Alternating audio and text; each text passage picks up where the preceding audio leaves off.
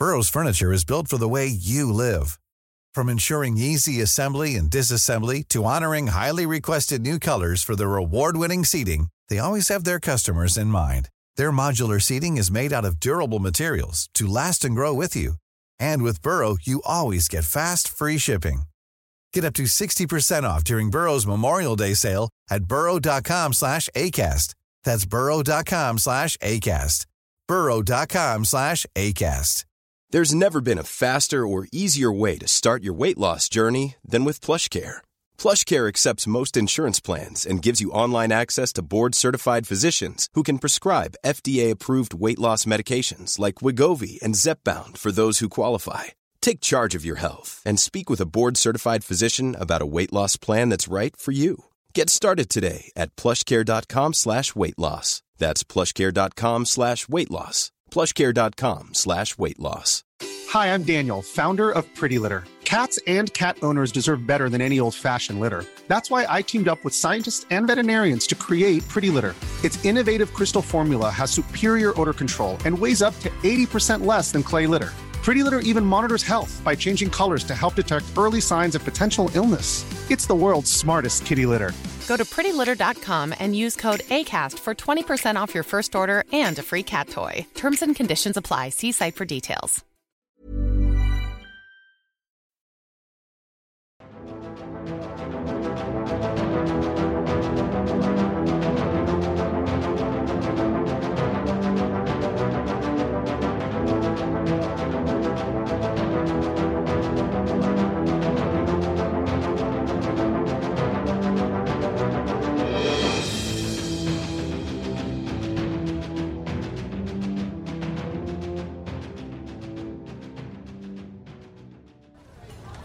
Hail and well met, traveler. Welcome to the tavern. Did you know this is the place where more than half of the greatest adventures in history have begun? But before those adventurers took their first steps, they watched and calculated who would join their party. Why, look over there. There's a mighty barbarian from the Frozen Lands. Strong, mighty, full of honor and wisdom. I happen to know that one. They go by Matt Rossi. And look over there to the right. That woman working away on her mechanical dog. She's cunning, witty, and I've seen her bounce more than her fair share of ne'er do wells out of here before I can even blink. I happen to know that she goes by the name Liz Harper. And me? Oh, my name's Joe Perez. And I'll be your tavern keep. Welcome to Tavern Watch. Hello and welcome to Tavern Watch, a roundtable freeform discussion about, well, tabletop gaming. Uh, I'm one of your hosts, Joe Perez. Uh, we I, I write about board game stuff sometimes, not as often as I'd like, but sometimes. Uh, and I am joined with my wonderful co-host today, uh, Liz Harper, who also happens to be uh, a burgeoning GM uh, and uh, now a great player with uh, GM experience. Uh, how are you doing today, Liz? Ah, doing all right. Doing all right. All right. Uh, and we have my uh, the yin to my yang, Matt Rossi, uh, who uh, is also going to be sharing a body with me in our upcoming game, which we're going to talk about a little bit, a little bit later. How are you doing today, Matt? I'm just interested to know how we determined that I'm the yin. It's it's interesting to think about because you know. Uh, no, never mind. We can move on and talk about games instead. I was going to start talking probably... all about Taoism here and the the true Tao and how yin and yang fit into that, but I'm cool. That Oh. that could be a whole podcast by itself. So It really could. All right. Well, we're going to go ahead and go through some tabletop news, uh, some some notable events uh, or things that have happened in the the recent weeks, or things that are going to be coming up. Uh, first up, we're going to do some Wizards of the Coast news because there's a bunch of that lately. Uh, so first thing that I noticed, and I don't know if you guys are familiar with this, uh, that Wizards of the Coast has opened up their 2022 Retail Improvement Grant application. Are you guys familiar with that at all? I'm I- I'm not. I was hoping you could explain it to me. I've literally never you- heard of it before you sent us this telling us that it was Yeah. happening.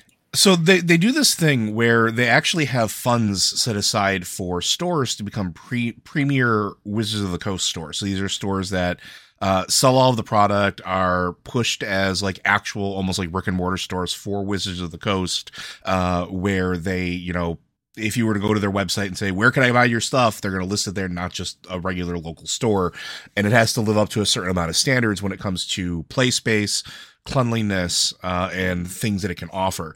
So years ago, in order to help businesses uh, that are interested in becoming those types of premier stores uh, come up to those standards, Wizards opened up a grant where they will cover up to half of the the costs, and this is a grant, not a not a loan or anything like that.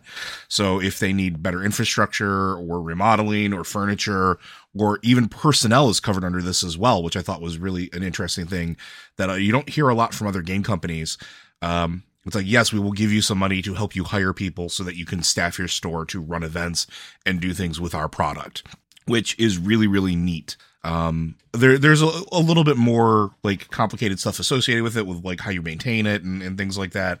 Uh, but it's interesting to see the one of the biggest names in tabletop gaming actually doing something to make sure brick and mortar stores are, you know, staying open and running events and doing things. Yes, they're invested in it. Uh, and they, they, you know, that's how they make a, a, some of their money. But still, being able to say, here, here's some money to go buy new furniture so you can actually have tables for people to play on. I think it's kind of okay. Uh, well, I mean, this is the thing that they brought in when they stopped having their own personal stores, right? Yeah. I don't know if people remember this. Back in the, like I'd say 2005, 2006, Wizards had a bunch of stores. Yeah, mostly on the West Coast, I think. Yeah, they had them up, up and down the West Coast. Uh, I lived in places where they had them. Uh, and they stopped doing that because basically it was more cost effective to not have your own stores and simply hook into the stores that already existed. Uh, I remember there was a big deal about a lot of a lot of local gaming stores were really upset that Wizards had their own stores because it was competition from Wizards itself to on retail on the retail front. Mm-hmm. So this is what they came up with to replace that. I had not heard about it in years, so I was surprised that it's still going, but apparently it still is. Yeah, and um, I think they did it last year. I don't think they did it in 2020 uh, because that was just a, a, weird roller coaster of a year. Uh, and right now it's for the U.S., Canada, and Japan. So yeah, I thought it was interesting. Liz, any comments? I mean, we see a lot of people getting into D and D because of streams these days. Because mm-hmm. there are some really popular streams out there, like Critical Role, and just tons more. But Critical Role is like the 800 pound gorilla in that market. Um, but the tabletop experience is so important to D&D. I mean, I play D&D almost exclusively online because I got a lot of buddies that are all over the country, so you play online because that's that's how you can play. But being at a table together and you know having your miniatures and seeing everyone's faces that's that can be a really crucial part of the experience that can be a big part of you know forming friendships with people and understanding what they're trying to do. Because sometimes when you don't see someone's face, it's harder to mm. tell where they're going.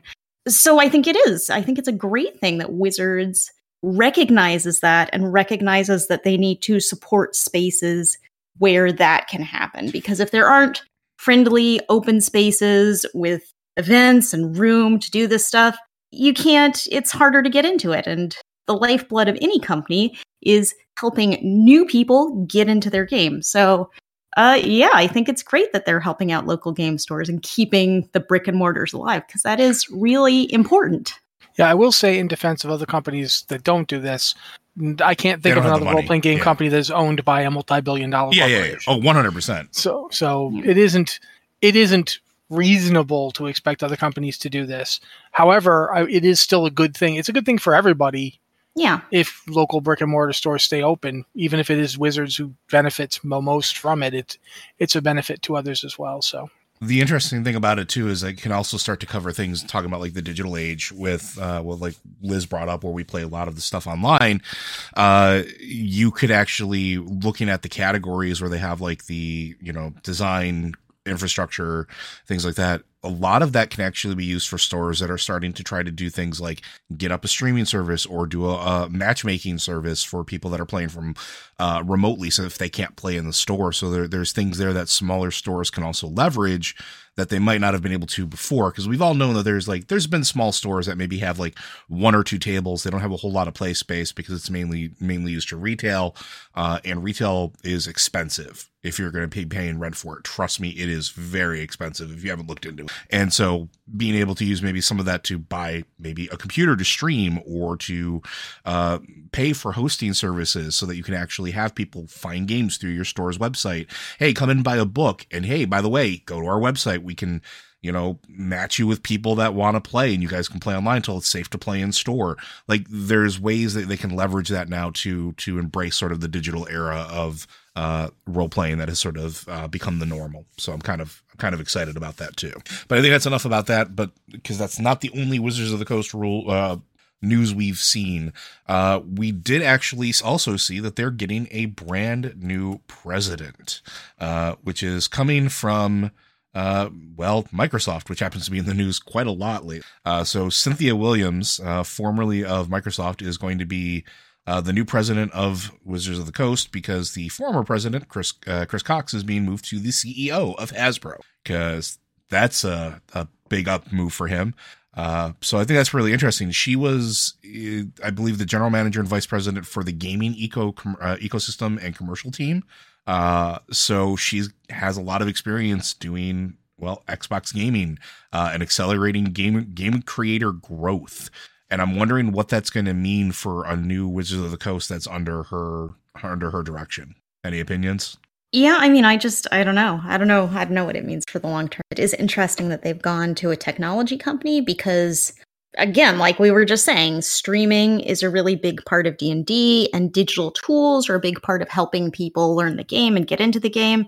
So the more you can integrate with these kind of streams and the smoother you can make this online experience, both of playing and learning about the game, you know, the better the company is doing. But I I do not know this new CEO, and I'm not familiar with what they've been working on. So it's it's just it's hard to tell. It's hard to tell if to change direction, do new exciting things. Mm, we'll see. I think the other interesting thing too is there's a new vice president as well, a senior vice president mm-hmm. uh, and, and, general manager coming in specifically for the digital gaming side of Wizards of the Coast. Uh, so Tim Fields is also coming in as well. And That's interesting because they hired Todd Kenreck. Yeah, D and D hired uh, formerly of um, D and D Beyond actually, mm-hmm. Todd Kenreck. They hired him over to do their videos. You know how they, they used to like the D and D Beyond would do interviews and so forth. Now D and D is doing their own and they hired the guy from D and D Beyond to come over and do them. Yep. so that's interesting too.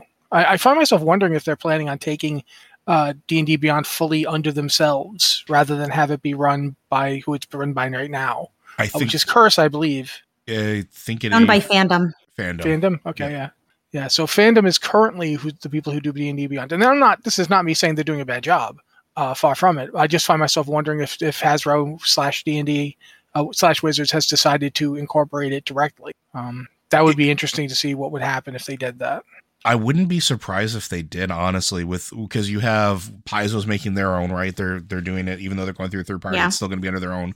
Uh, we know that um, Magpie's doing theirs for Avatar.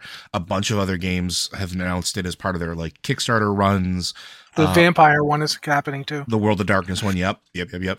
So a lot of companies seem to be doing this, and the difference between them and D and D Beyond is D and D Beyond is a third party company wholly and completely. Um, but I also wonder what that would mean if they bring it all in house. Does that mean that things like Fantasy Grounds uh, and Roll Twenty are going to get less content, or are they going to try to push that? Are they going to try to make a replacement, not just for D and D Beyond, uh, but are they going to make a replacement for those other options as well? Because D and D Beyond basically does everything that you can do in Roll Twenty that doesn't involve maps and tokens. So, mm-hmm. do they make something that does maps and tokens now and pull that into house and just have an entire experience where you sign in with your Wizards of the Coast uh, login, you have everything at your disposal right there, which is an interesting concept. I I use the app a lot personally because I play a lot of Magic the Gathering and all of their magic content literally and every event that they run is done through this app. Uh, all of everything for match pairing it, nothing's left up to the the organizers. It's all done automatically through the app in the back end. Um, as well as like life totals and things like that which is you know it's good but it could always be expanded. So i'm kind of curious about that as well. The other thing is i'm wondering how they're going to handle game licensing going forward as well. Uh, because you have somebody who's very used to doing like first party game holding uh, and especially somebody who was uh, part of that Xbox banner that brought everything under Xbox and Game Pass. does that mean we're going to see less games getting licensed out, less Dark Alliances, less uh, Baldur's Gates, or are those still going to be a thing? Or are they going to try to open up their own internal studio to make those games? Which I think at one point they did way back in the day. I don't remember. They tried to, but it didn't actually produce any games. Yeah. Um, I've actually been been reading up on the the period of time right after Interplay and Black Isle Games closed, and Bioware decided they didn't want to do license stuff anymore. Mm-hmm. There was actually a, a, period of this was back when Atari was involved. Um, I don't know if you know that, but for a while there, Atari was the company that was doing uh, D and D games, mm-hmm. and Atari had the license for uh, I think Neverwinter Nights two. Yes, and then they did it. I forget what company that actually did it for them. It wasn't Atari, but as a result of all that stuff, you saw ended up with like two different Dungeons and Dragons MMOs like there was Dungeons and Dragons Online, and then there was the uh, the one that's still going, Neverwinter. I actually don't know if Dungeons and Dragons Online is still going or not, but I know Neverwinter is. Dungeons and Dragons Online is still going, actually. Um, yeah. Never Neverwinter technically wasn't an MMO. Yeah, it is now. Yeah. Uh, but regardless, all that stuff, the complicated license holding, that's the reason that some games like it took something like 12 years for the original Baldur's Gate Dark Alliance to come back out uh, because of the complicated who owns the rights to this situation. Same with Icewind Dale. Yeah. Um, Icewind Dale, in fact, is still not entirely clear. Yeah. They just did Icewind Dale, and I don't know if they've done Icewind Dale 2, uh, a remaster of it or not. I know there was talk about it, but I don't remember if they did it or not. There's been a lot of confusion about that stuff. I can I can certainly imagine Wizards of the Coast wanting to try and pull it all together, especially since Hasbro's now finally realized what they own. Like for for a decade now, Hasbro has had no idea what they owned. They just owned it so they could get their hands on the Pokemon license. Yep. And then they lost the Pokemon license because it ran out. And then they were like, "What do we do with this?" I don't know.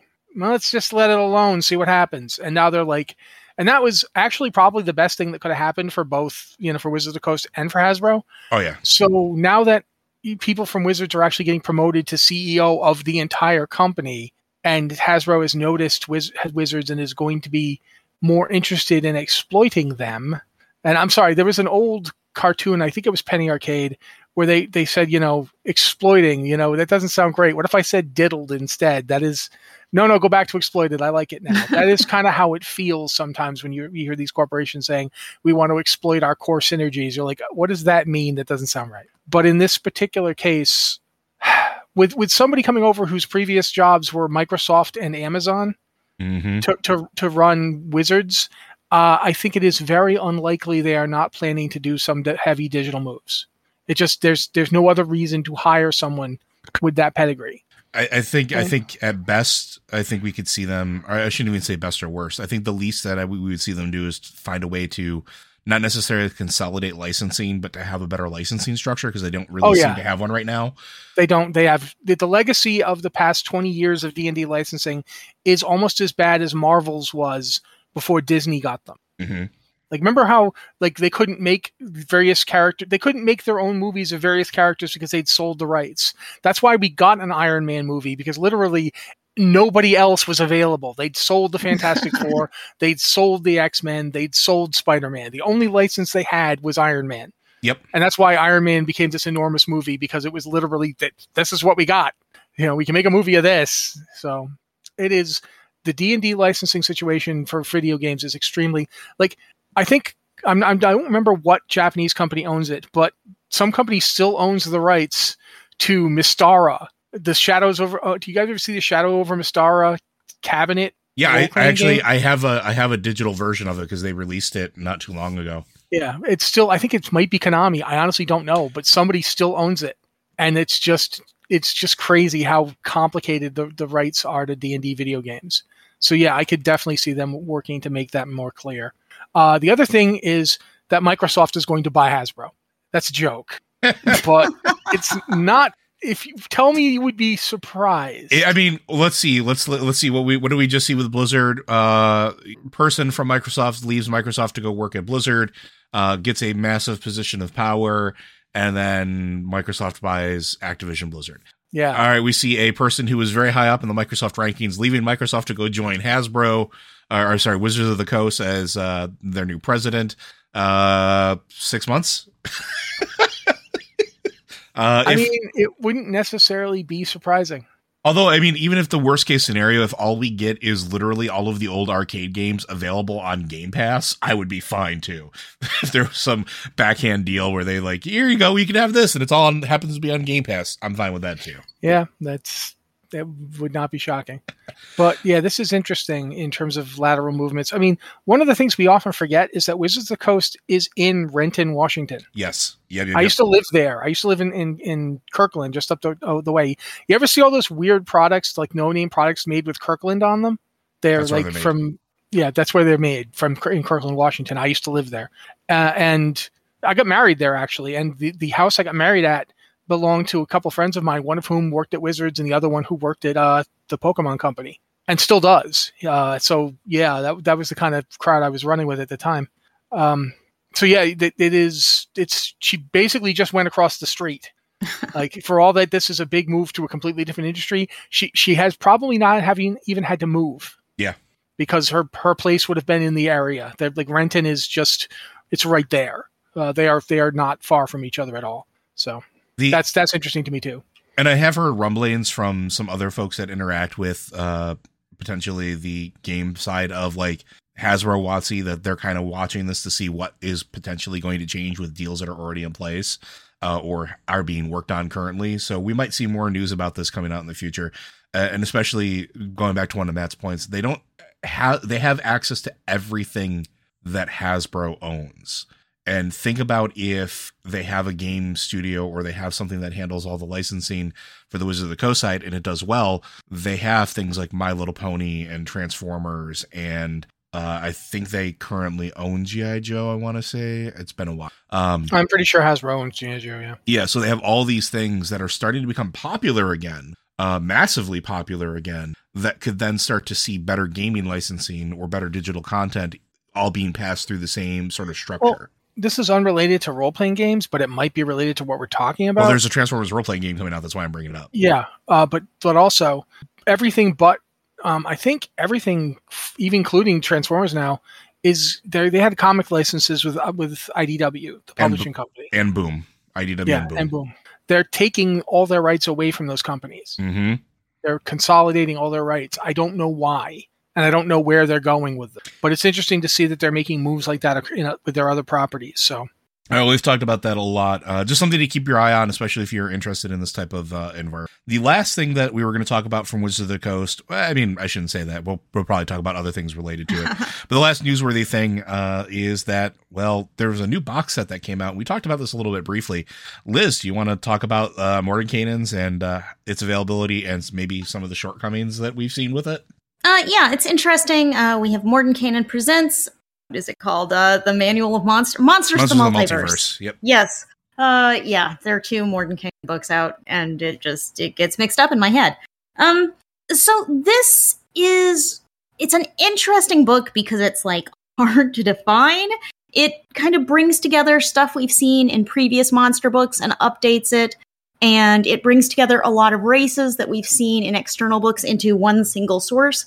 So you don't have to buy a dozen adventure books to have information about all of these races. It's just all in this new Mordenkainen's book. But uh, the real problem here is that it was released in a collector set that also includes a couple of other books. And um, like that's the only way to get it is if you buy this 160 $170 collector's set of books which is a good deal if you don't own all the books in the collector set, but it's not a good deal if you just want this new Mordenkainen's book with the And- updates.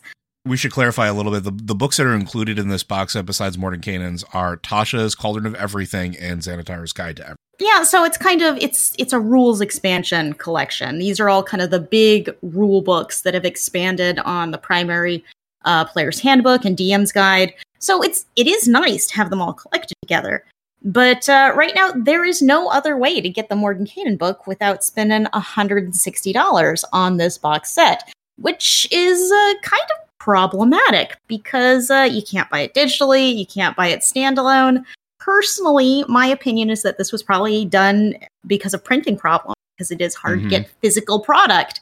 And I think one thing that kind of supports that theory is that some copies of Mordenkainen's Oh, have yeah. been seriously hideously misprinted they are a mess. We had one of our own writers uh, in a bookstore, and uh, the Mordenkainen's book, it on the spine of it, monsters was misspelled. Interesting. It had two N's. Uh, real quickly, interesting. Like I started looking into that a little bit more. Apparently, it- Yeah. the the misprints are only really happening on the non-white spines. Yeah, I've seen pictures of the. Um, so, So yeah, it's the there's kind fancy. of a. it's the fancy cover then. The fancy no, no, it's the the, fancy cover, non-fancy cover. the non-fancy one. Like it's almost like they took like the offcuts that would normally not be like accepted that wouldn't have gotten through QA, and instead of like finishing them as like collectors, have put them as a slip slightly subpar and just shipped them out. So Hmm, Well. I because uh, our writer who found this misprint, and I've seen co- pictures of it online as well, and I've seen people reporting that there are pages missing inside the book, oof. or that there are double printed pages, so you have two copies of the same page instead of one page and the next page. And I don't know how reliable all of that is, but I've seen a lot of reports and.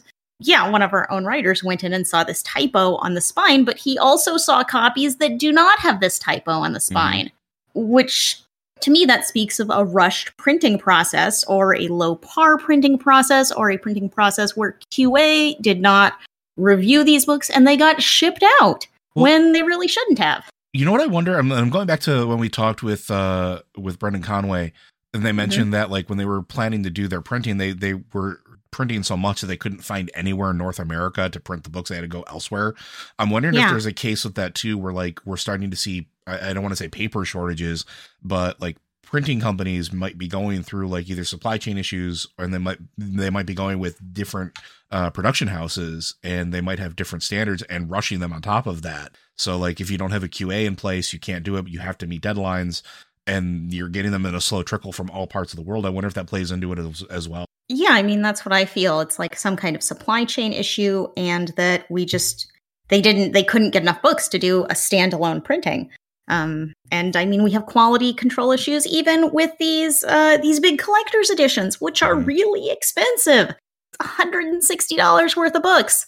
Um, and and it's also mostly compiled from other books, but one kind of interesting thing, and you pointed this out, Joe, is that uh, in the new Mordenkainen's book, it's kind of streamlined spellcasting for monsters. Yes.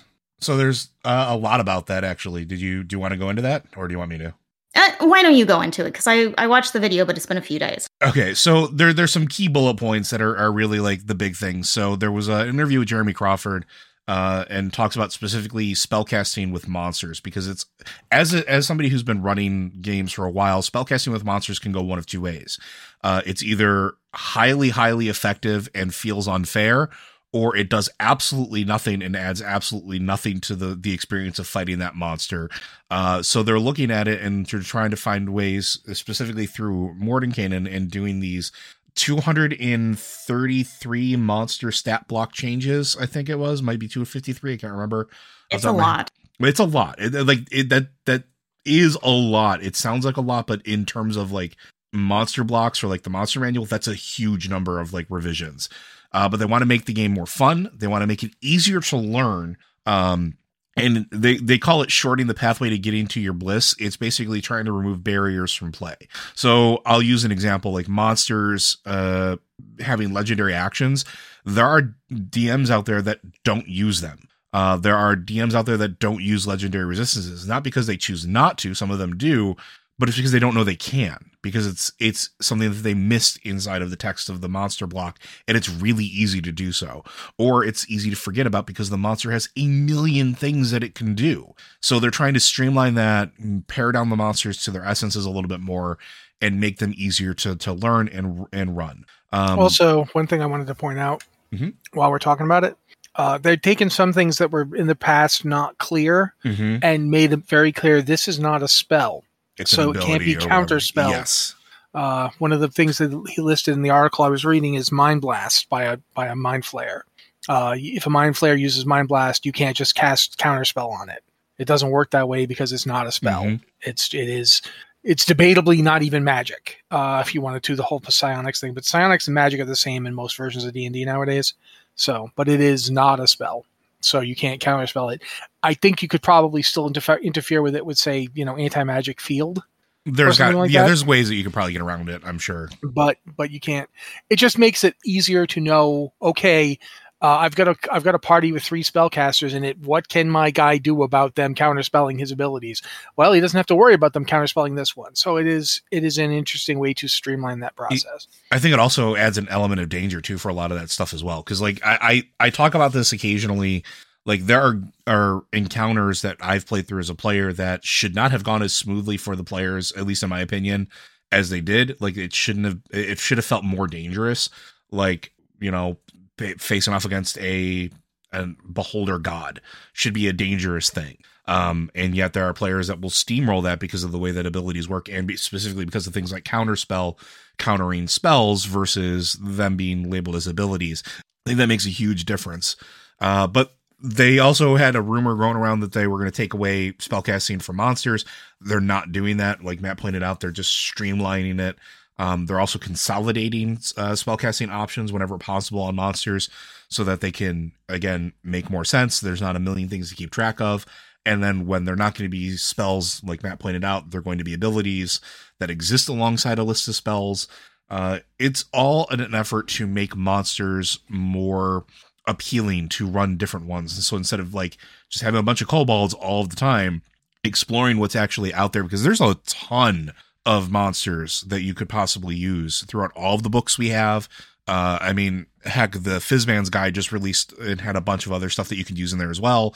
Uh, there's tons of creatures, and they're trying to encourage people to to feel safe enough to branch out and to sort of try new things while still giving DMs the sort of agency to be dangerous uh, and interesting and not forget things and make players actually have memorable encounters. It's I appreciate what they're trying to do. I just wish the book was available on its own right now. Uh, Liz, how long? When's the release date for it again? They have a standalone. May. May. It's in May, so that is a long time. That is a very long time.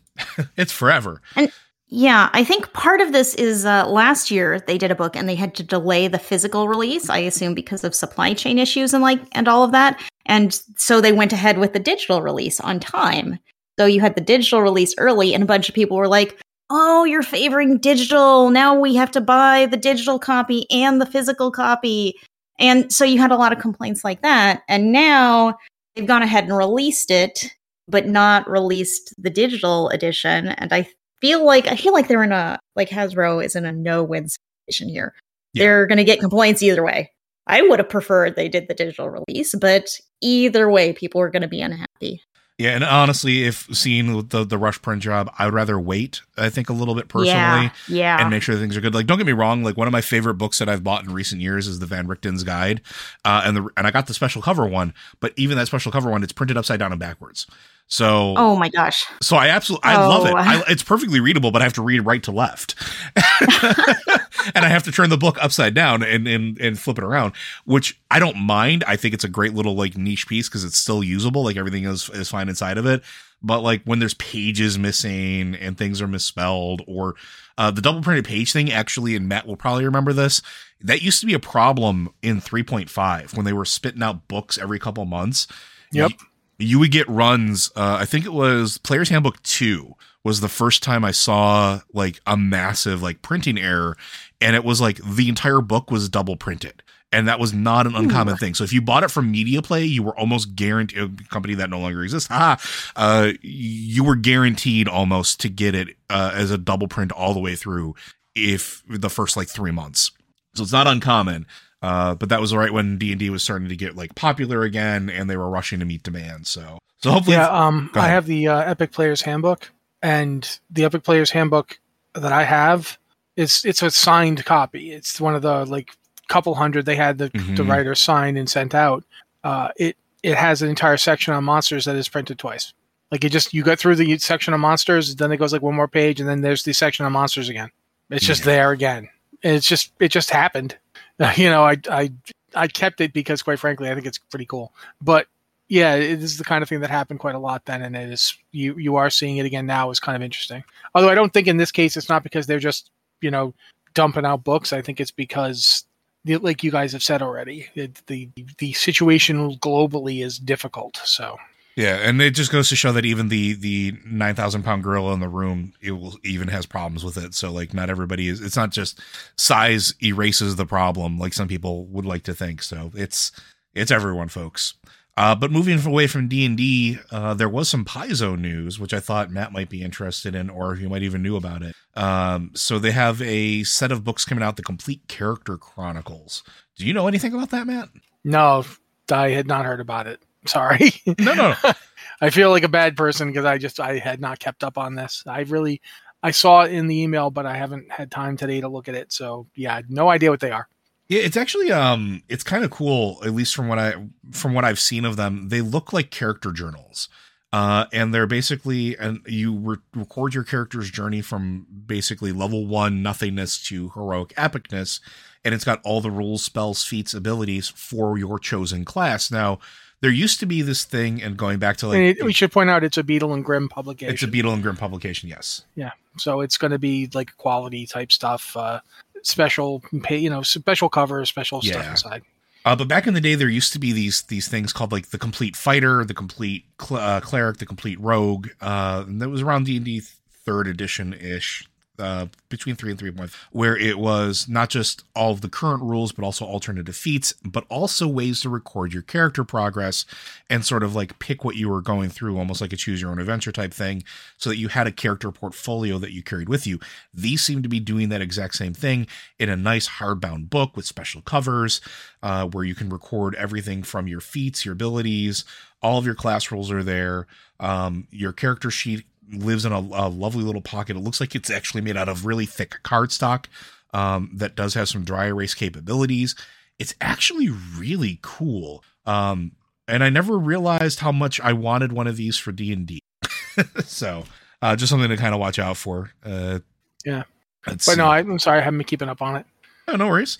I just thought it was interesting and thought I'd, I'd throw some. Paizo I'm still waiting. I'm still waiting for Paizo to get their uh, their um D and D Beyond competition out quite frankly. That's the thing I'm most waiting for from them. We haven't heard anything about that recently, have we? No, it was. They said sometime in the beginning of this year they were going to start rolling out the character creation part, and that's the last I heard of it. And I think that's one of those games.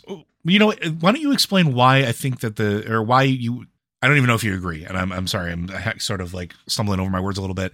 Character creation in Pathfinder is always a little bit weird and I think the digital tools would be like really good to to have available and might actually entice more people to play it.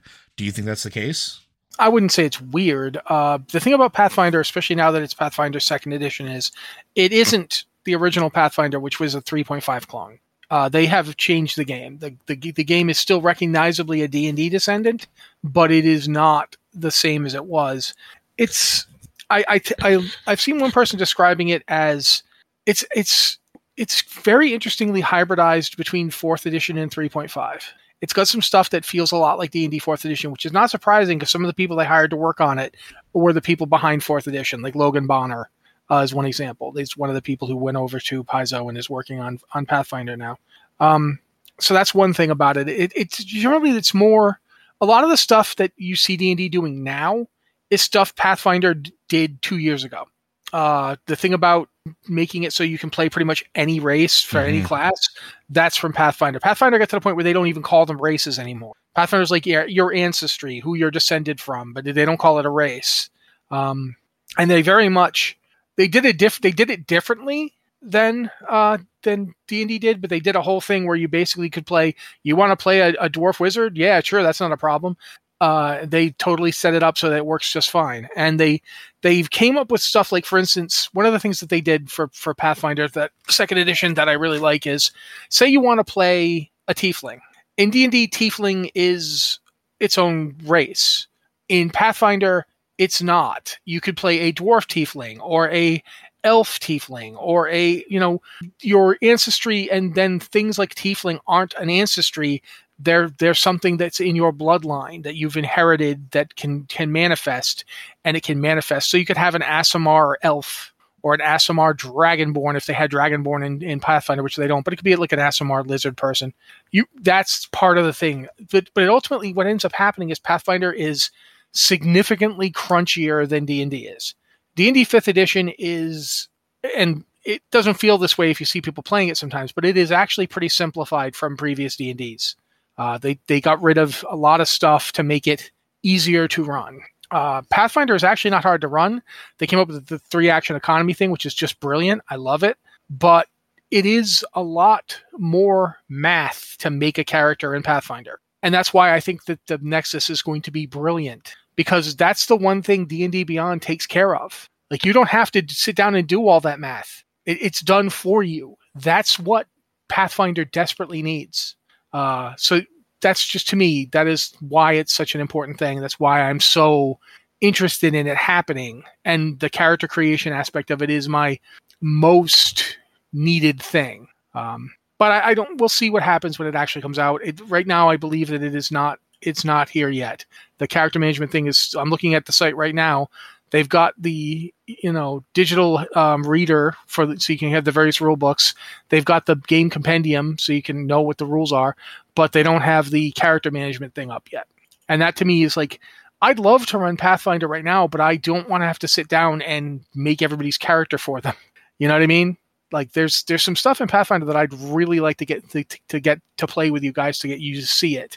Like I think that they've what they've done the three action economy is just so much better and if we had time i would talk about it but i don't think we really want to spend 20 minutes talking about that. So for now i will let that go. But that's that's my take on it. That's what i think nexus is so important. Yeah and i think i think anything that lowers the barrier for people to play your game is a good move uh, personally. So and i think that the crunchy nature of it does turn people off to it. I know it has kind of pushed me away from it despite I, i've played it. I like starfinder. Um i like I like stuff that Paizo puts out, but it's not going to be my first thing I grab off the shelf. But if they have a digital thing that handles all the the minutia for me, that makes it a lot more viable. So I'm with you on that. Uh, all right. So I think we'll spend some time here. I think we've covered enough of the news or some of the bigger items that are happening right now. I think we're going to talk about what's coming up for our game. Now we just had our session zero.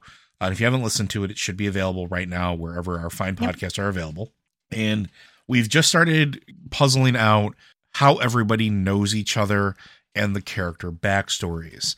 Um, Matt and I kind of have an idea of what we're going to do for ours. Matt, do you want to talk about it a little bit, or, or do you want? To Sure, to, absolutely yeah. not, no problem. Um, I'm going to be running the first game, mm-hmm. and so Joe will be playing first.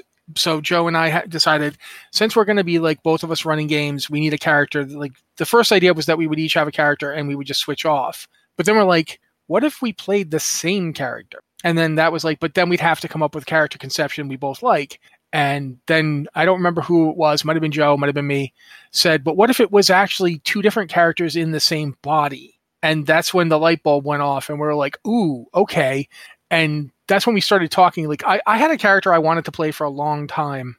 Uh, I actually got to play it very briefly, and it was a it was a Warforged Paladin and the reason I liked it was because I just I like like playing Warforged. They're kind of fun. It's like you kind of get to be a fantasy version of a robot, and it's kind of cool. But it's not quite the same thing. And Joe's had a, a Warforged character in in the game that Liz is running, the uh, the Candlekeep game that she she runs on Fridays when you know life lets us have it. Eh, and, maybe next week. Yeah, maybe we can give it week. a try. But he couldn't keep playing because of you know time time stuff. So he hasn't been able to play that character, but he really liked it, so he wanted to play it. It was a, I believe it was a originally going to be a cleric, but now it's going to be a bard. Yeah, it was a cleric. So yeah, but now it's going to be a bard, and he so he wanted to play that, and we're like, if we played these different characters, how do we like why? Why are there two of them in this one body? And we're like, what if there's more than two? Yeah, what and if there's a those, whole bunch of stuff in there? And that opens us up to like, okay, I'm bored of, pa- of of bard or I'm bored of paladin right now, or we don't need it. The party doesn't need it yeah. why don't we do this instead? And all of a sudden, another another soul steps forward and takes the driver's seat, which I thought was fun. Which has then given us ideas for the campaign because we we're setting up, we're trying to make everybody's ideas work. Uh, like everyone's character's idea. Like like Liz has this really cool idea for a, a character who is a dragonborn who is raising a baby dragon and using the the new dragon. Uh, I don't know what's called Drake. The the Drake, uh, Drake, Drake Warden. Warden. Drake, Drake Warden. Warden. Yeah, the Drake Warden uh, Ranger class from from Tasha's not from Tasha's, from the Dragon Book, uh, Fizban's, uh, Fizban's Treasury. Yeah, yeah.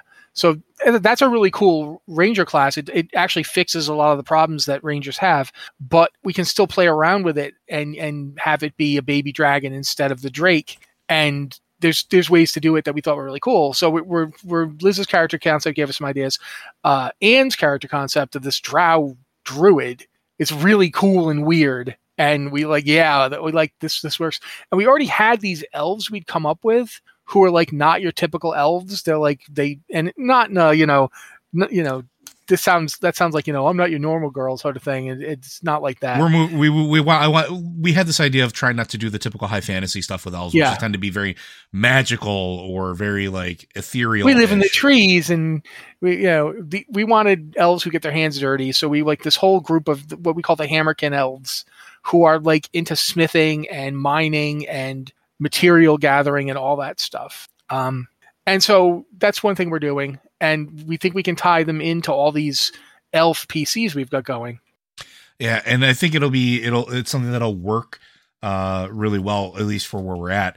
Um and I want to throw this over to Liz right now because Liz uh just gave us her backstory and I figure uh, instead of us talking about your character, you're here. Tell us about talk about your character, what you're looking forward to uh with, you know, what you've got set up and, and things that are, are interesting to you. Well, really, it started with uh, getting Fizban's Treasury of Dragons, and I was just, I can play a class that has a pet dragon. Oh, yeah. Ah, I have to do this.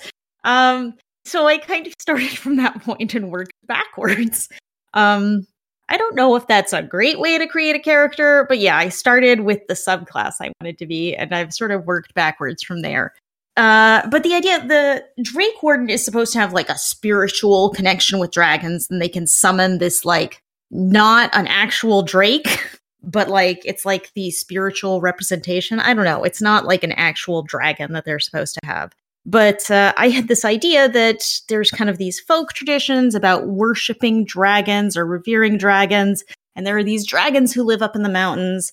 And like, what if she lives up in this village up where the dragons are? And, you know, they're kind of around dragons every day, but something terrible happens and she escapes this terrible thing and she has a literal dragon egg she's like saved one egg um and she's you know you have a dragon egg eventually you have a baby dragon uh so yeah i i asked uh matt and joe if okay well what if i have an actual dragon and they just said yes they said yes so gonna- here yeah, we are We're, we're just going to use the rules for the Drake Warden, and we'll just say instead of summoning it, it's just a baby dragon. Uh, that, that's no big deal. It's the kind of thing where if somebody comes up with an idea that's cool, and you can easily just use the rules you have, you don't have to worry about it, and then why not just do it? Yeah, I just don't see a problem with it. Yeah, I mean, I think it's it's mostly just it's reskinning the Drake Warden, and not even a whole lot. It's just like a little bit. Uh, except, yeah, now I have like a dumb baby dragon that doesn't know how to be a dragon that I get to drag around.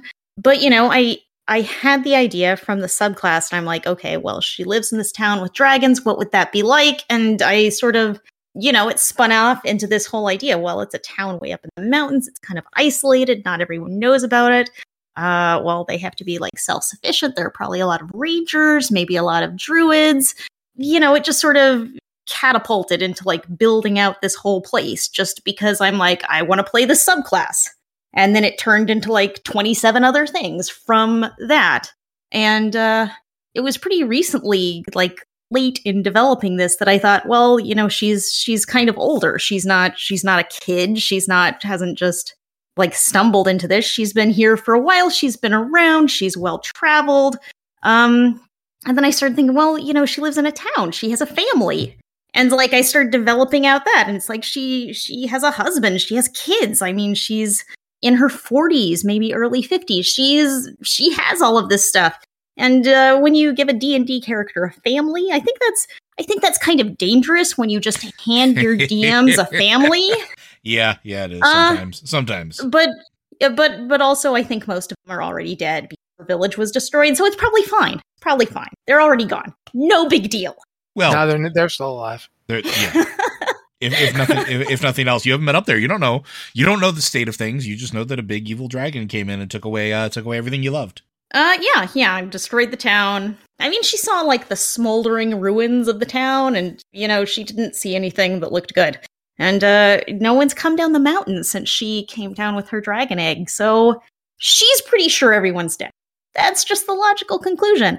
Uh but yeah, it started with the subclass and I worked backwards and it just turned into this whole this whole thing. And uh Matt and Joe just said yes to everything. I, I actually kind of like the idea because most people w- have worked in a traditional way and like creating characters for so long that they don't work any other way as far as character creation goes. So you don't think about So- other ways that you could do it. And I thought yours was So I have I have a question. What would you consider the traditional way of making a character? so if you were to follow like let's say use d&d beyond as like the example right so you the way that it works is sort of how the books have been for time immemorial at this point where you pick a, a race then you get stats then you pick a class then maybe you pick a subclass if you're high enough level and then you you go into like gear and equipment. Um so like picking up the class or subclass is usually one of the last steps. Uh and it's not a lot used to be informed like back in second edition and and, and earlier uh what your stats were. So like you didn't know what classes you could be until you figured out what stats you actually had. Hmm. and so like you used to have minimum requirements. You couldn't be a wizard if your intelligence was too low. You couldn't be a, a ranger or a rogue if your dex was too low. Um, you couldn't be a fighter or a barbarian if your your strength was too low or constitution. There there was Yeah. all sorts of weird requirements back then. And Matt can talk a little bit more about that. Yeah. Plus, I mean, one of the things about D and D is that there were editions of D and D where, in order to be, say, a bard, you had to play a fighter and then play a druid and then play a wizard. Mhm. Like not a wizard. I think it was a rogue actually. That just just ridiculous. You had to like play Fighter, one class. fighter, rogue, wizard. it was just nuts. Um, and those legacies still hold on. They're still present in the game, even though that like nowadays you just play a bard. It's still that that weird idea of like, okay, if you don't have the high enough stats, you can't multi-class into this class. Ironically, D and D right now does not have a rule against having extremely low stats and starting in a class.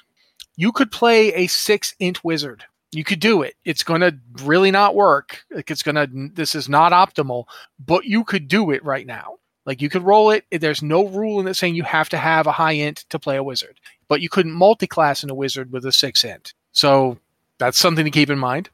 Uh, but it, it is interesting the, the the fact that you picked your class first Mm-hmm. is fairly unusual for how most people assume you're going to go. And I think and I think it's everything Joe said is hangovers, right, usually yeah. yeah. It's it's hangover from back in the day. You didn't even know if you'd get to play that class. Like there were there were agility minimums to even get into classes, not just like pretty much every class. Like if you wanted to play a fighter, a fighter was like the most vanilla class possible. You still had to be like a 13. Like if you go back and look at Blue Box D&D, uh not only was was like there's to play an elf because and keep in mind there was a time when elf and dwarf and halfling were classes, Yeah. Yep. not not races. The- First first wanted- edition first edition D and D the race the, the what we some of what we consider races were just straight up classes. Yeah, I wouldn't even call it first edition D&D. I'd call it like the blue box stuff. Sure. like what they call the BECMI, uh, Basic Expert Companion Master Immortals uh, rules. They they straight up, if you played, you wanted to play D and D, if you played a fighter, uh, a magic user, a thief, or a cleric, you were playing a human. And then if you wanted to play an elf or a dwarf or a halfling, like an elf was basically both a fighter and a magic user, Mm-hmm. but they could only go to level eight. Um, and it took them twice as long to get a level because obviously they could do two things at once. Uh, dwarf again only I think got up to level ten, but dwarf was basically just a fighter. Yep. But With better con. a dwarf, yeah, with a better con. And then halflings were like rogues or thieves, but they also kind of had some special stuff. And again, you could only get up to like level nine or ten. and and interestingly enough, like some of the stuff that you look in the fifth edition books now for those like races, like if you were to like read them and some of their racial abilities, um, uh, that that are now like I guess lineage of custom lineage abilities as well. Uh, they're those are carryovers from those uh those older books. So yeah, like, absolutely. halflings being able to move through occupied spaces has existed forever because they were always supposed to be small. yeah, they Um, were so short. Yeah, yeah, it was it was a thing. But as a result of that, yeah, people tend to be used to doing it like, okay, what are you going to play? Well, I want to, you know. Although I will say this, a lot of people, whenever I ask, what do you want to play, they often come up with a class first. So that's not that unusual, but it's usually the other way. The the game is set up to encourage you to go the other way. I think it's great to come in and say, you know, I want to play X and just go from there and just reverse engineer it. I think that's awesome. I have no problem with that. and that's why I wanted to bring up like how Liz created her character because I think it's it's refreshing, right? And it's it's something I'd like to encourage more because I've I've run so many tables where people don't think about their class until way later and sometimes they haven't given it enough thought so they get i don't want to say get bored with it but it's not quite what they envisioned or it's not running the way that they wanted it to and not that any way of approaching your character creation is wrong. I just think being open to multiple different ways. Like if you decide i want to play a half orc and everything and that nothing else matters or, or that is the primary drive that's fine. If you decide i want to play this class with this subclass in mind that's also fine. It's I I just really appreciated Liz that you didn't fall into that standard pattern of you know race stats class, Hmm. which And like one of the things was we're starting at level three, and I, which is when uh, rangers happen to get their subclasses. And I like, I wasn't sure if we were going to be starting lower level, and I had this idea. Well, okay, she's not a Drake Ward yet, but she's carrying around this egg, which I think that would have been really cool and possibly hilarious, just carrying around an egg and getting into trouble. Uh, but we are starting at level three, so she has. We're past that egg phase. Well, I might actually do the egg hatching as the opening. Uh huh. Okay. Yeah, 'cause I think that would be fun. But yeah, I one of the things about D and D that currently I, that I wish they hadn't done is they have not put everyone's subclass at the same level. Most most it's weird. classes get theirs at third, but clerics get theirs at first. I think warlocks do too, don't they? warlocks get Yeah. theirs at first, clerics get theirs at first. Everybody else, Yeah. I think, really is third. And I don't like that. I feel like you should be able to just start with your your subclass because they make the subclass so important to your class. Oh yeah, yeah. and you have to like you know it's not something that you can do as a fighter like if you want to play an eldritch knight as a fighter you have to like work to have the int up Well- you know and it's just I mean, look at You look ever- at. Uh, sorry, not to interrupt, but like you're you're raising a good point. It also unbalances certain things as well. So like, uh, war domain of war clerics are stupid good at As- first level yes at, absolutely. at first and second level because they can use their bonus action to make extra attacks in melee when every other class can't do that. no i know. I played a war cleric uh in a campaign. We got up to level three. It was level three that everybody else started catching up. Up Mhm. until levels one and two i was i was heads and shoulders above everybody else on damage. Because i could just one thing war clerics can use any bloody weapon they want. Because And like two, a warrior. Yeah two they can do a bonus attack like it, you can only do it a certain amount of times per day like i think it was like five times a day because it was my, your it's well i think it was actually up to five by the time it someone else came in. Isn't it based on your whiz bonus? Uh, you know what? It might be, but either way, it, it's yeah. it's an it's a it's enough to make a difference. oh it's a big difference like because you'll you'll just do it because you i think you get back on a long rest. So Mm, yeah why not? why wouldn't you You? Just just use it up. What's what's the reason not to and yeah up until third level when you know fi- actually for fighters it's fifth level. Uh, fifth level is when fighters get their extra attack. That's when most people get an extra attack get it. So yeah up until that the war cleric is is a beast. They're just crazy strong. It- so Um, this this actually I'll, I'll pose a question to you guys since we're coming up on time. This is something that i feel kind of strongly about. I i think that the first couple levels of d&d in particular like starting at level one is something that really at this point is more geared towards new players and new dms that maybe haven't played before. And i think that the game is really like eh, that it does actually really start and should actually really start just at third level because then you have everybody on the same footing everybody has a subclass everybody has a specialty uh, everybody starts getting into the more interesting things of their classes and if you've played a few games you understand the basic mechanics which to me is really the only purpose of those lower levels at this point is to teach the basic mechanics of actual gameplay uh, or am i thinking about this wrong is this something you guys agree with or disagree with you have to go first liz I, I don't have any real strong feelings here. I do agree with both of y'all that having the subclasses at different levels kind of is a power disruption because subclasses across the board add really cool features. And subclasses can be a huge part of character identity because there is a big difference between uh, like a peace domain cleric and a war domain cleric. They just have a completely different kind of philosophy and way of looking at things. And it makes sense that clerics have their domains from day one because you know you're choosing you're going in and choosing to worship a certain god that's kind of that's your whole thing you're worshiping a certain god a certain type of god and that's your identity from the beginning but if a fighter is going to be an eldritch knight that's different than just a standard kind of sword and board warrior. That's Yeah. not the same at all. You're doing different training, you're doing different work from day one if you want to be an Eldritch Knight. So but you don't uh, get you don't get the benefit of it for two levels. Yeah, And that's just yeah. weird. So it, yeah, it does feel weird, and also characters at first level really, really squishy. It is Mm-hmm. Mhm. hard to play with characters at first level.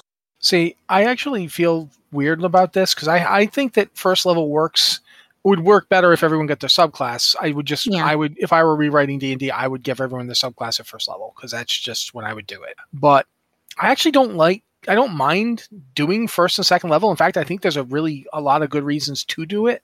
One of the reasons isn't just for new players; it's to put it's to get your players thinking about what it's like to be fragile Yeah, because you are going to be practically a god by like 10th level compared to the average person a 10th level member of any class is ridiculously powerful Oh yeah, no. At, at tenth level, I did 340 damage to a, an adult black dragon in one turn. Yeah there's there's a huge difference between you and that villager Mm-hmm. even at first level you're you're way tougher than that villager a villager can be probably be killed with two points of damage Yeah, technically, technically, I think that's the old chainmail thing, right? So like commoners Yeah. and people that don't have a class are considered. Th- there's no actual rule for it, but it's like unspoken rule that they're level zero, right? They don't have specialties, they don't have class. They're just they're just normal. and you even your wizard who's like you know will die from a paper cut is like way more hardy than the average person he's going to run into Mhm. especially if they have a high con or what have you. It's just interesting to put people through first and second level so that they they un, like I, I believe i remember watching a it must have been critical role. I don't remember which one it was but i remember watching one who was like ah yeah level one when his wizard got taken out of a fight like just like that. That's I like it when players get to have that experience, not because I want to kill them. I go out of my way to not kill people unless I absolutely have to. I do that is not something I want to do. Uh, D, different DMs, different feelings about it. But for me, if a player dies, uh, unless it's something where they died because they were like, "No, everyone get through the portal. I'm going to stay here and defend it," and they want to have an epic death, that that's cool, and I will help them do that. But otherwise, I don't. I don't like it. If I won't cheat for it, but I will play a certain way to to give players the absolute maximum chance of success because I'm not here to beat you. I'm I'm here to lose to you very convincingly. To to quote one of my favorite game design quotes. Yeah. Um, but I do like that players get to have that first and second level experience, but I don't want some players to do it on easy mode, like a warlock or a or a cleric, where it's just like, yeah, I'm first level, but I can already do this and this and this. Whereas it's like you you mentioned fighters like the Eldritch Knight or the Battle Master, which you didn't mention, but the Battle Master has all this cool stuff, but they don't get it till third level. Um, or they're the champion fighter, which is literally just I crit more often. And you think that's dumb and, and boring, but I crit more often is a huge, deal. thing, yeah. Yeah.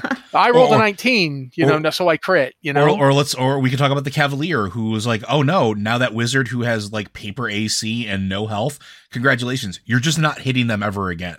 Like you, Yeah. Like there, there's some really cool, interesting interactions that start to happen later on. And yeah, I would agree. I I think I agree. Like I think if they had stuff like that at first level for everybody, I think it'd be a little bit different. Or if Mhm. they took, I, I hate to say this this way because it, it, I don't like taking things away from players, but moving some of the more specialized stuff away from first level for those other classes to third level to bring parity. I do think I do think it makes sense for clerics and warlocks to have their stuff at first level. Sure. because like like Liz said, if you are a, a war cleric, you are a very different cleric than if you are a peace cleric or a life cleric or a, you know a grave cleric. Or quite frankly, if you're a grave cleric, welcome to being the most powerful cleric in existence. they are crazy good, but it makes sense that you'd be that. You've picked a god. Like you can't have two levels of like you know. Oh, I don't know who I'm going to be a cleric of. You know what I mean? Like you Yeah. kind of have a god up front, or sometimes you just worship a force or what have you. But still, you, there, there's a there's a relationship there. So I don't necessarily want to take that away from them. I think it would make more sense just to have everybody do it. Um, and just design them so you don't front load with like the most powerful abilities at first level. Like if you're, you know, at first level you get one thing. You get this one cool thing and that's it. Instead of like the, That's- the- I think the war cleric is kind of nuts. At first level a war cleric is nuts Yeah, any weapon Because you they- want plus that extra attack is pretty. Mm, and any armor you want. and any armor, yes. Yeah, you, you can be waddling around in plate mail. A lot of people do a one level cleric dip, take war cleric, So that they can and then yeah, and and then they're busted for four levels. You know, and it's I knew a rogue who did that. you know, and it was like, what are you nuts? But it's like, yeah, no, it works perfect. You know what? I'm going to say this. I, I think because we're we're we're kind of at time. Mhm. I think this is the one thing that fourth edition did better than all the other editions, and I Yeah, don't think it gets enough with you. credit for that. Yeah, like, I would pe- agree. Fourth edition did did really well with the concept of pow- how power escalated over time and how your character leveled up. I would totally agree with you. and even then it handled first level better because of the everyday abilities the once a day abilities and the, the way that it was because your character got those to start like you Mhm. got you got a piece of power at level one and a lot of people clown on fourth edition because it was you know video game esque but it really did this the it's the only one of d&d that has done this properly i think ever and it's the it, people don't sing its praise nearly enough as far as that goes No, for I, that would- I particular would thing. agree with that. I would agree with that. Liz has not played it, so it's not really fair. But No. we should you know one of these days we should you and i i know we have the books we should run a fourth edition game for people just to yeah, I mean, I'd be willing to. I do have the books. so uh but liz But any, yeah. par- any parting thoughts or anything like that uh no, I'm looking forward to where this uh game goes that we're working on. I'm looking forward to it as well especially since i think we decided our character imprinted on you uh since you found us. So this is going to be really really interesting uh but uh thank you very much folks. Uh blizzard watch is made possible due to the generous contributions at patreon.com slash blizzard watch. Your continued support means this podcast site and community is able to thrive and grow. Blizzard watch supporters enjoy exclusive benefits like early access to the podcast a better chance at having your question answered on our podcast or the queue and an ads free site experience. Uh, and as always a reminder that those of us at blizzard watch stand with the employees of basically everywhere in demanding better work environments safer work environments uh, fair treatment, uh, and at this point, just heckin' unionize. We support that as well. Uh, make sure you protect yourselves out there, folks. Uh, but with that, folks, we'll see you next time. Be sure to stay tuned for our upcoming. We I think we have two Into the Weirs games coming this month. Uh, where we're just Uh, waiting- yeah, we Godless. yeah, yeah, we're going to do two if y'all can do two. All I right. think so. Yeah, and we're just working out details on timing, uh, so that time may shift. There are things working in the background that might cause us to to move things around, but we're going to try to do them for you. Um, and if you have questions or, or for any of our podcasts, be sure to send them in to us. Uh, you can send them into podcast at blizzardwatch.com.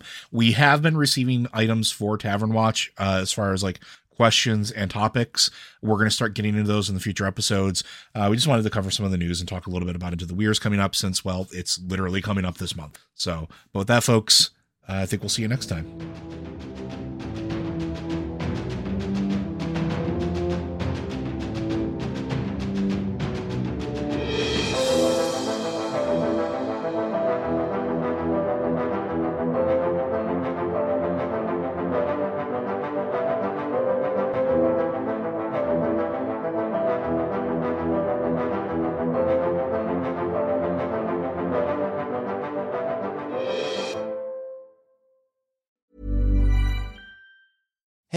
It's Danny Pellegrino from Everything Iconic. Ready to upgrade your style game without blowing your budget? Check out Quince. They've got all the good stuff shirts and polos, activewear, and fine leather goods, all at 50 to 80% less than other high end brands. And the best part? They're all about safe, ethical, and responsible manufacturing. Get that luxury vibe without the luxury price tag. Hit up quince.com slash upgrade for free shipping and 365 day returns on your next order. That's quince.com slash upgrade. Hi, I'm Daniel, founder of Pretty Litter. Did you know cats tend to hide symptoms of sickness and pain? I learned this the hard way after losing my cat, Gingy. So I created Pretty Litter, a health monitoring litter that helps detect early signs of illness by changing colors, saving you money and potentially your cat's life. Pretty Litter is veterinarian developed, and it's the easiest way to keep tabs on your fur baby's health right at home. Go to prettylitter.com and use code ACAST for 20% off your first order and a free cat toy. Terms and conditions apply. See site for details.